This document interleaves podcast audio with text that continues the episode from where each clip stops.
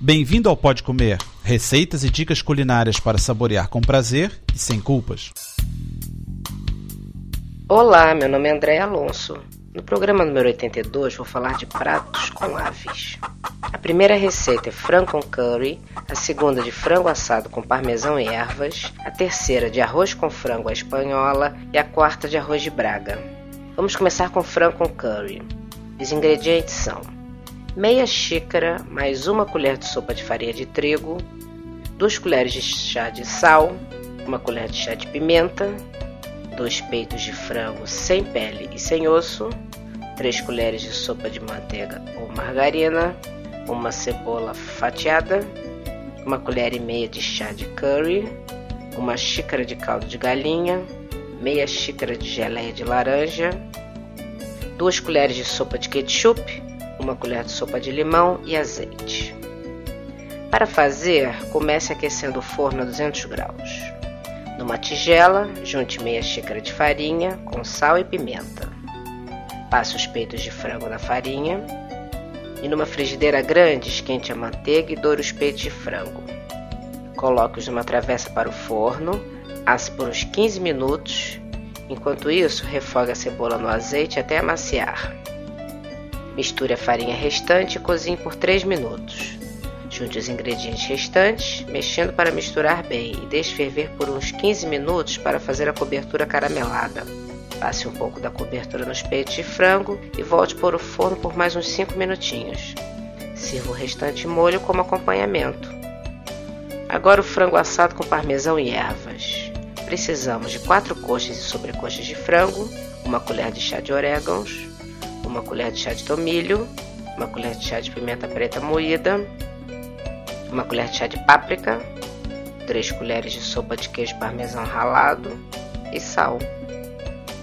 Pré-aqueça o forno a 200 graus. Junte os ingredientes numa tigela, esfregue os pedaços de frango e coloque numa assadeira untada com azeite ou manteiga ou óleo. Leve para assar por uns 30 minutos. Depois, vire os pedaços de frango, polvilhe mais um pouco da mistura e leve para acabar de assar por mais uns 15 a 20. Tem que estar bem tostadinho. Agora o arroz com frango à espanhola. Os ingredientes são mais ou menos um quilo e meio de frango cortado para fritar, uma cebola grande picada, um pimentão médio vermelho picado, um pimentão verde médio picado, dois dentes de alho esmagados, uma xícara de arroz cru, duas xícaras de caldo de galinha, uma lata de tomate pelado picado com molho, uma lata de cogumelos fatiados, duas colheres de sopa de salsa picada, duas colheres de sopa de polpa de tomate, sal, pimenta, azeite, óleo e açafrão. Frite o frango numa panela ou frigideira com óleo e reserve. Refogue as cebolas, pimentões e os alhos no azeite até ficarem macios. Junte o arroz e o caldo de galinha. Cozinhe por 2 minutos. Misture os tomates com caldo, os cogumelos, a salsa e a polpa de tomate. Junte o açafrão e misture bem.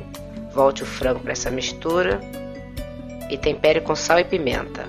Tape e deixe cozinhar até o arroz estar cozido. E para concluir, o arroz de braga.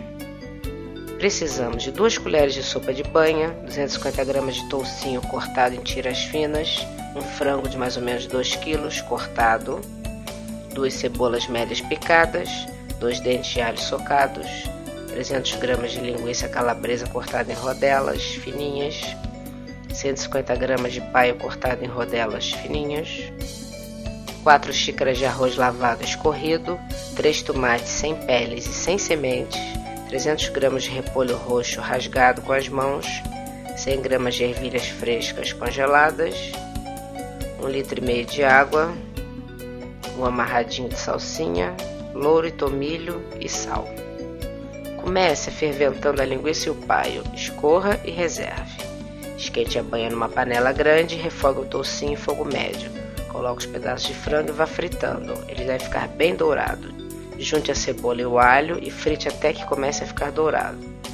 Adicione as rodelas de linguiça e paio e frite mais uns 3 minutos. Acrescente o arroz e frite mais uns 3 minutinhos. Junte os tomates, o repolho e as ervilhas e misture bem.